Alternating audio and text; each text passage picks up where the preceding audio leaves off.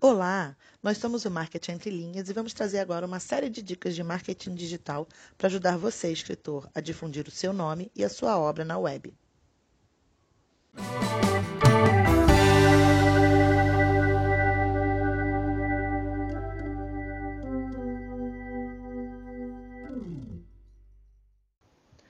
Próxima dica é seja seletivo.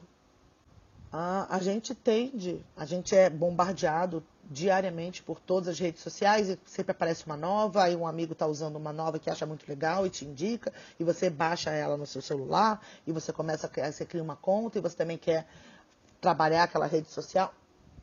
Não adianta a gente querer abraçar o mundo, uma vez que a gente não tem tempo hábil e não tem disponibilidade de criação de tantos conteúdos variáveis é, para todas essas redes sociais. Então, assim, você não vai conseguir trabalhar bem todas as redes sociais. Seja muito bom em pelo menos duas delas. E crie sua comunidade ali e, e converse com o seu leitor ali. A gente tem uma tendência a achar que a gente tem que ser perfeito em tudo que a gente for fazer. Todo post tem que ser perfeito. Todo post tem que ter 10 mil curtidas. Todo post tem que viralizar. Isso não existe. Tá? Se a gente começar com essa cobrança essa cobrança muito forte em cima de tudo que a gente for criar para a rede social, a gente perde a espontaneidade e a gente vai se frustrar na primeira semana. Então, assim, uh, o leitor está ali querendo saber o que você tem a dizer, do jeito que você tem a dizer. Quer ver o seu vídeo. Eu acho muito temerário a gente por exemplo, terceirizar a criação de conteúdo, no nosso caso, tá? No marketing literário. O seu leitor, o seu seguidor, quer saber do jeito que você escreve, o que você tem, faz de melhor é escrever. Por que você vai terceirizar isso para alguém? Você já pode criar fotos, você pode criar vídeo, você pode conversar com o seu leitor, com o seu seguidor, do jeito que você escreve. É aquilo ali que chamou a atenção do seguidor. Então não adianta você terceirizar isso para uma agência de marketing, porque eu acho que eles vão eu acho que você perde toda a essência. Quem sabe o que você tem a entregar é você. Então, a partir do momento que essa comunidade de seguidores ela for aumentando, você vai conseguindo adaptar o seu conteúdo.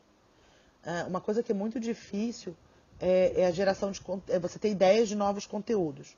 Para isso, crie um calendário editorial, uh, veja, faça assim, segunda-feira eu vou falar sobre isso ou isso, terça-feira eu vou falar sobre isso ou aquilo o horário, o formato vai ser esse e o horário vai ser aquele. Tenha já, pegue uma, um, um, um dia do mês, um dia quinzenalmente e crie esse conteúdo. O que for surgindo nesse meio tempo, você vai botando como é, conteúdo extra.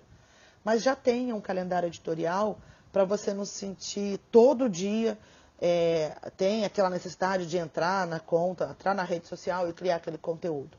Então você consegue criar conteúdo, você consegue compartilhar esse conteúdo nas várias redes sociais, o mesmo conteúdo. Então se você fez um story hoje no, no Instagram, baixa ele para o seu celular, cropa ele no formato do YouTube ou com aplicativo de, de computador, de edição de vídeo, cropa e coloca no formato de YouTube e sobe no YouTube.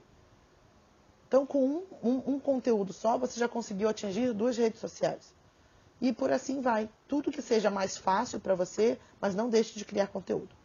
Não, se você não for viver só para isso, você não consegue fazer.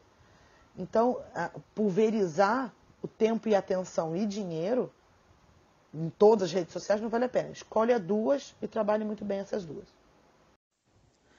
Então é isso. Espero que vocês tenham gostado dessa dica. Caso queiram saber mais sobre marketing digital para escritores e editoras, visitem nosso website www.marketingentrelinhas.com.br ou nos sigam nas nossas redes sociais, arroba Marketing Entre Linhas. Obrigada, tchau.